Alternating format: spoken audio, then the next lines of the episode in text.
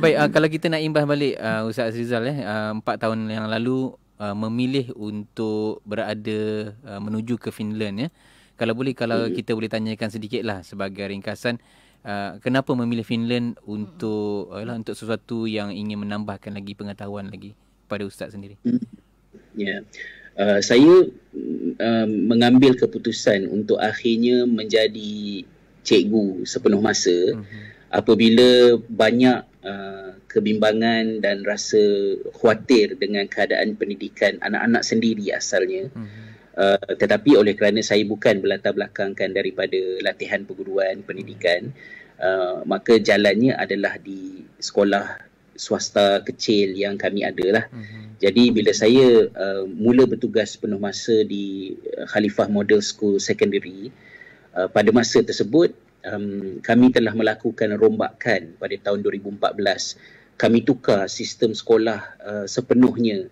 Uh, malah um, sampai kepada peringkat uh, kami menutup dua bulan sekolah daripada kelas uh-huh. dan menghantar pelajar-pelajar kami pergi Uh, berladang, uh, mengembara, melakukan macam-macam kerja di luar untuk satu bentuk pembelajaran yang berbeza. Hmm. Jadi pada masa itu um, saya banyak melakukan uh, mengusahakan perubahan tersebut dengan kawan-kawan berdasarkan satu kursus yang saya ikut daripada Canada uh, berkaitan dengan pendidikan Islam. Hmm.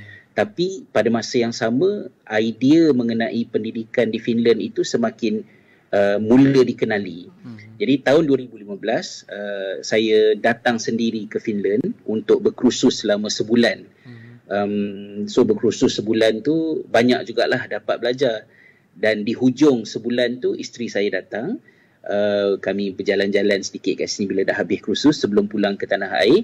Dan isteri saya lah yang uh, mencadangkan. Dia kata kenapa tak sambung je belajar sepenuh masa dekat Finland. Hmm uh, supaya dapat belajar lebih lagi lah dan mungkin sebab dia tengok muka saya macam tenang je duduk dekat dekat dekat bila mungkin sebab tak ada traffic jam kot oh, kan.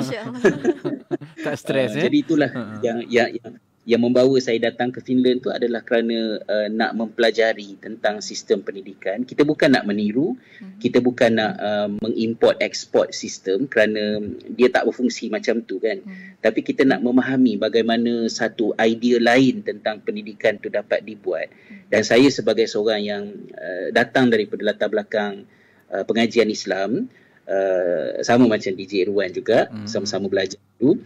Uh, jadi saya cuba membandingkan di antara uh, idea-idea pendidikan yang dikemukakan oleh ilmuan-ilmuan Islam yang sebahagiannya hilang daripada amalan kita tetapi dia muncul dalam bentuk sistem di negara Finland ini. Oh. Um, uh, contohnya macam um, Ibnu Abbas radhiyallahu anhuma memberikan saranan supaya di antara dua kelas, dua sesi pembelajaran perlu ada masa senggang untuk pelajar-pelajar beraktiviti bebas.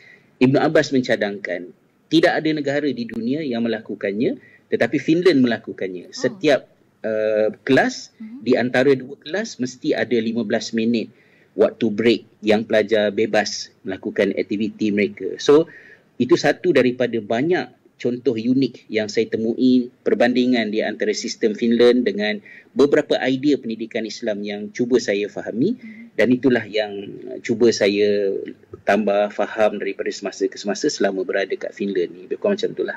Setiap yeah. satu saya ter, ter, lah. Setiap satu subjek tu ustaz biasanya berapa minit dia orang ambil masa? Hmm, setiap satu kelas ialah 45 minit. 45 minit.